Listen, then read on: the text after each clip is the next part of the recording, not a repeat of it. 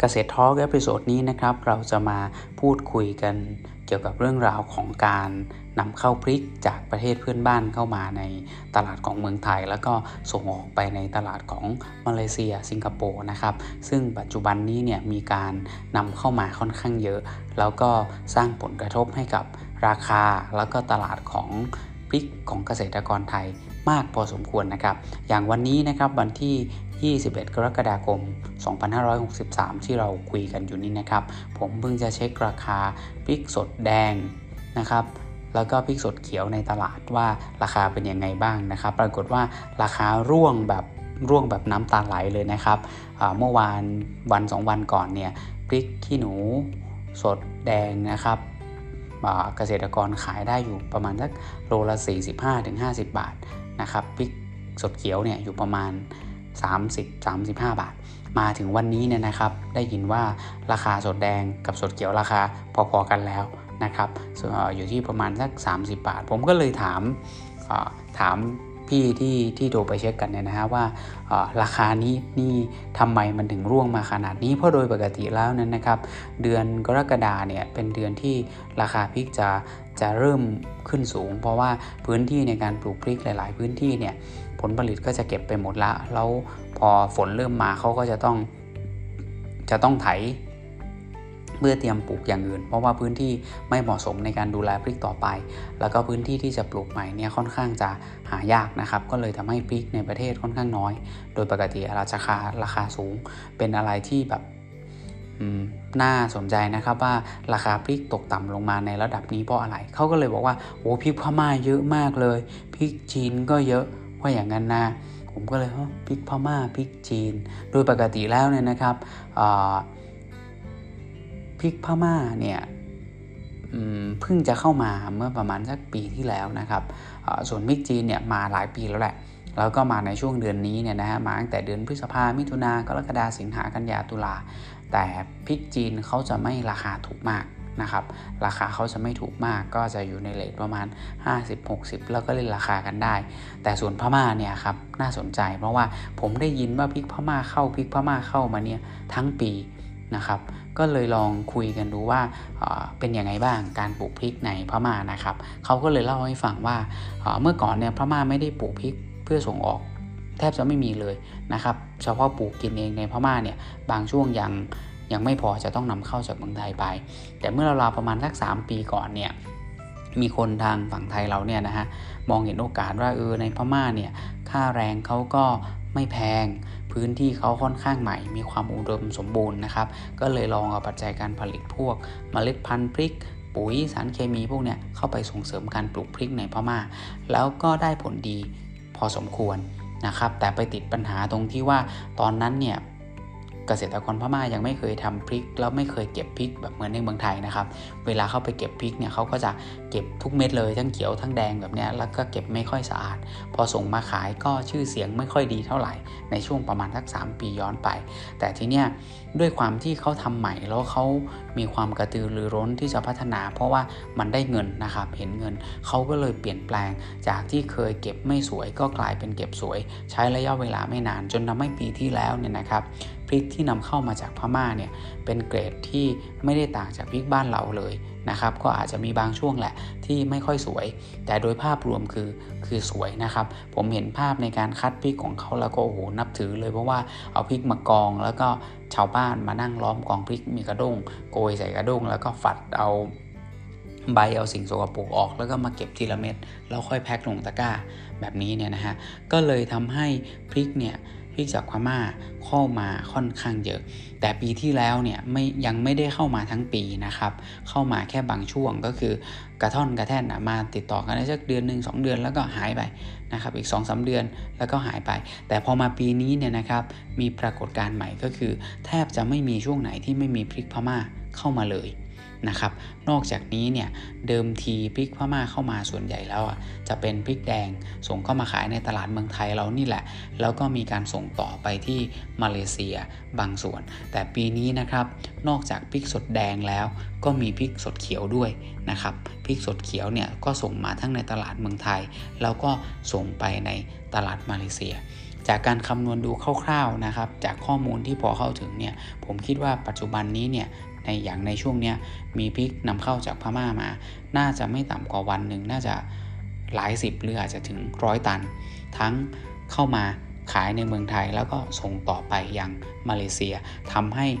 ในขณะที่ช่วงนี้เนี่ยจริง ๆ พริกในเมืองไทยขาดตลาดนะครับ ก็ก็ไม่ถึงกับว่าขาดเลย ก็มีอยู่แต่ว่ามีค่อนข้างน้อย ราคาควรจะแพงอย่างที่มันเคยเป็น เมื่อประมาณสัก 5-6 ปีก่อนย้อนหลังไปเนี่ยนะครับ เดือนนี้เป็นต้นไปจนถึงตุลาคมเนี่ยพริกจะอยู่ใน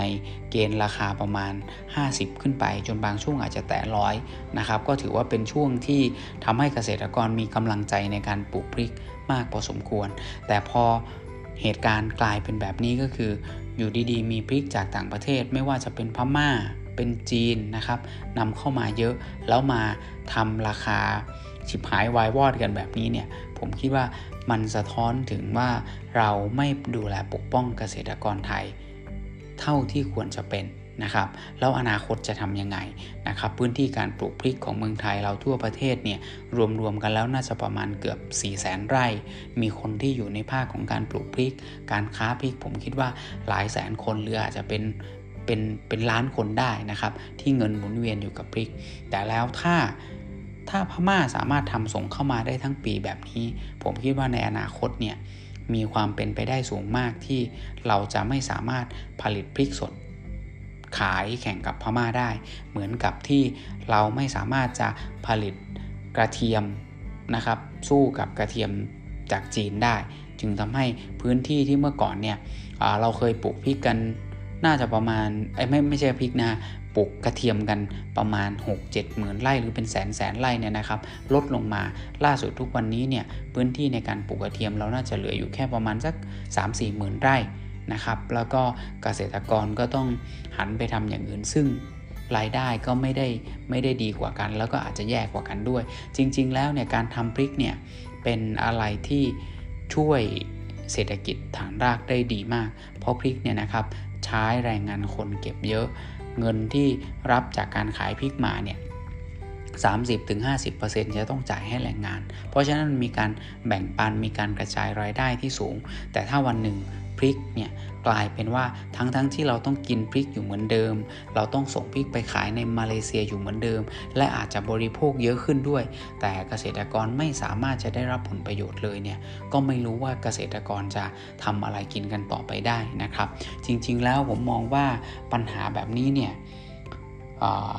ทางรัฐบาล ทางผู้บริหารบ้านเมืองเนี่ยควรจะให้ความสำคัญ เพราะว่าถ้าเราปล่อยแบบนี้เนี่ยนะครับพืชเศรษฐกิจสำคัญสำคัญต่างๆเนี่ยจะค่อยๆหมดไปจากเกษตรกรแล้วก็ไปอยู่ในมือของต่างชาติ ทั้งๆทที่ตลาดเราก็ต้องกินอยู่เหมือนเดิมนะครับ เมื่อก่อนเนี่ยหลุดไปใหม่ ๆ ก็จะเป็นกระเทียม เป็นพริกแห้งนะครับ มีผักเมืองหนาวนะครับ ล่าสุดมา 2-3 ปีเนี่ยผักสลัด จากต่างประเทศอย่างจีนเนี่ยก็เข้ามาตีตลาดจนทำให้วงการในการปลูกผักสลัดเนี่ยค่อนข้างจะได้รับปัญหาแล้วทราบข่าวว่าน่าจะเลิกปลูกกันไปเยอะขึ้นแล้วนะครับแล้วตอนนี้เนี่ยที่ถือว่าอยู่ปากเหวเลยก็คือพริกถ้ารัฐไม่ทำอะไรเลย ไม่ดูแลไม่ปกป้องเลย ผมเชื่อว่าจากปีหน้าเป็นต้นไปเนี่ยนะครับ เกษตรกรไทยที่ปลูกที่เคยปลูกพริก มีรายได้เลี้ยงครอบครัว ส่งลูกเรียน นะครับ แล้วก็เอามาพยุงเศรษฐกิจฐานรากเนี่ยน่าจะไม่สามารถปลูกพริกได้อีกต่อไป เพราะปลูกไปก็ขาดทุนนะครับ ราคาตกต่ำเยอะขึ้นมาหน่อยราคาก็ตกนะครับ ขาดแคลนทำยากๆ ผลผลิตต่ำๆแทนที่จะได้ผลตอบแทนที่สูง ก็ไม่ได้ผลตอบแทนสูง เพราะว่ามีพริกจากพม่าเข้ามาแบบนี้นะครับ ผมจึงคิดว่าประเด็นนี้เป็นประเด็นที่สำคัญจริง ๆ แล้วเนี่ยผมเคยผลักดันให้เกิดการ จัดตั้งคณะทำงานพริกและผักเศรษฐกิจ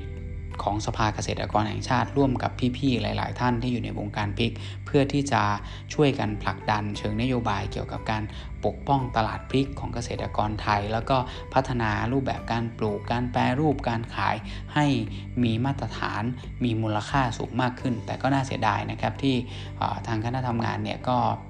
ทิศทางในการทำงานก็ไม่ค่อยเข้าใจอะไรกันดีเท่าไหร่ ผมก็เลยต้องลาออกมา แล้วคณะทำงานนี้ก็น่าจะน่าจะนิ่งไปแล้วนะครับ ผมคิดว่าถึงจุดนี้แล้วเนี่ยนะครับ เกษตรกรไทยอาจจะต้อง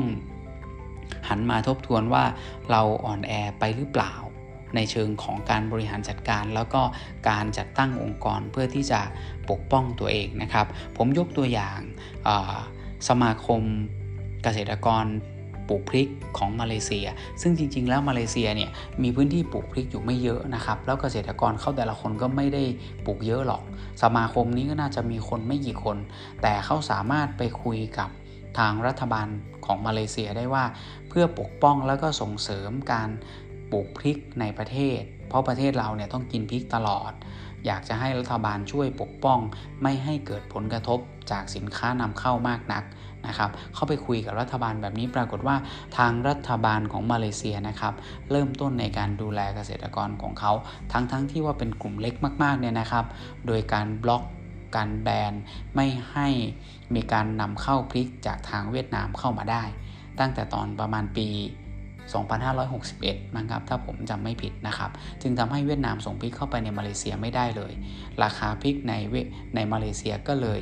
มีเสถียรภาพมากยิ่งขึ้น พริกที่จะเข้าไปในมาเลเซียเนี่ยจะต้องผ่านไทย ซึ่งแน่นอนต้องผ่านพ่อค้าไทย การเดินทางที่เคยสะดวกคืออไปทางเรือแล้วราคาถูกก็กลายเป็นว่าจะต้องขนผ่านกัมพูชาขึ้นมาแล้วก็มาเข้าเมืองไทย แล้วก็ต่อลงไปที่มาเลเซียอีกทีหนึ่งต้นทุนก็สูงขึ้นทำให้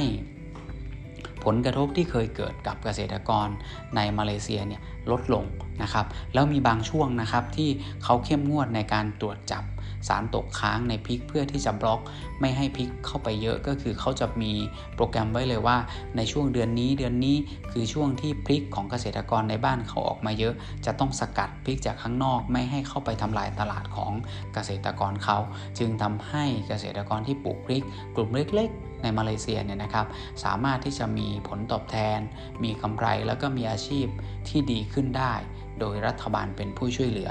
ส่วนเมืองไทยเราเนี่ยนะครับ มองหาใครไม่เห็นเลย ผมเคย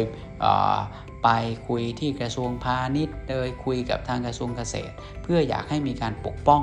ตลาดพริกของเกษตรกรเราเนี่ยนะครับ แค่เราบล็อกนะครับไม่ให้ต่างชาติส่งพริกเข้ามาในไทยได้ง่ายเหมือนทุกวันนี้ คืออาจจะเข้ามาแหละในช่วงที่เราขาดแคลน แต่ช่วงไหนที่ไม่ขาดแคลนก็ไม่ควรเข้ามา แล้วยิ่งกว่านั้นเนี่ยนะครับตลาดที่อยู่ในมือเราแท้ๆอย่างมาเลเซียสิงคโปร์เนี่ยทำไมเราถึงปล่อยให้เป็นสินค้าจากต่างประเทศ ผ่านเราแล้วก็ลงไปตลาดเหล่านั้นได้ ทั้งๆทที่เราเองก็มีศักยภาพที่จะทำ นะครับ ตรงนี้เป็นเรื่องที่เป็นเรื่องที่น่าคิดแล้วก็น่ากังวลใจมากว่า หากเราปล่อยปละละเลยไปแบบนี้ เกษตรกรไทยไม่มีองค์กรที่เข้มแข็ง ที่จะไปต่อรองไปคุยกับทางรัฐบาลแบบนี้เนี่ยนะครับ ไม่นานอนาคตในการปลูกพริก เพื่อที่จะหารายได้มาเลี้ยงดูครอบครัวของคนไทย ก็คงจะต้องหมดไป ทั้งๆทที่พริกเป็นอะไรที่เราต้องกินทุกวัน ต้องซื้อทุกวัน แล้วมีแนวโน้มที่จะบริโภคมากขึ้นตลาดโตขึ้น แต่เราเคยได้ประโยชน์แต่กลับจะต้องสูญเสียประโยชน์นั้นให้กับต่างประเทศไปก็เป็นอะไรที่น่าเศร้าและน่าหดหูใจมากนะครับ ผมคิดว่าปีนี้จะเป็นปีที่ชี้วัดสุดท้ายแล้วครับว่าเกษตรกรที่ปลูกพริกสดในเมืองไทยจะอยู่ได้หรืออยู่ไม่ได้ เพราะพม่าบุกหนักเหลือเกินนะครับ แล้วก็ขยายพื้นที่การปลูกเยอะขึ้น ส่งมาเยอะขึ้น การขนส่งก็ดีขึ้น ถ้าเราไม่ทำอะไรเลย รับรองว่าตายแน่ๆนะครับ เดี๋ยวไว้คุยกันในเรื่องราวเกี่ยวกับการเกษตรแบบนี้ใน episode หน้า เดี๋ยวเราฟังดูว่า episode หน้าเราจะคุยเรื่องอะไรครับ สวัสดีครับ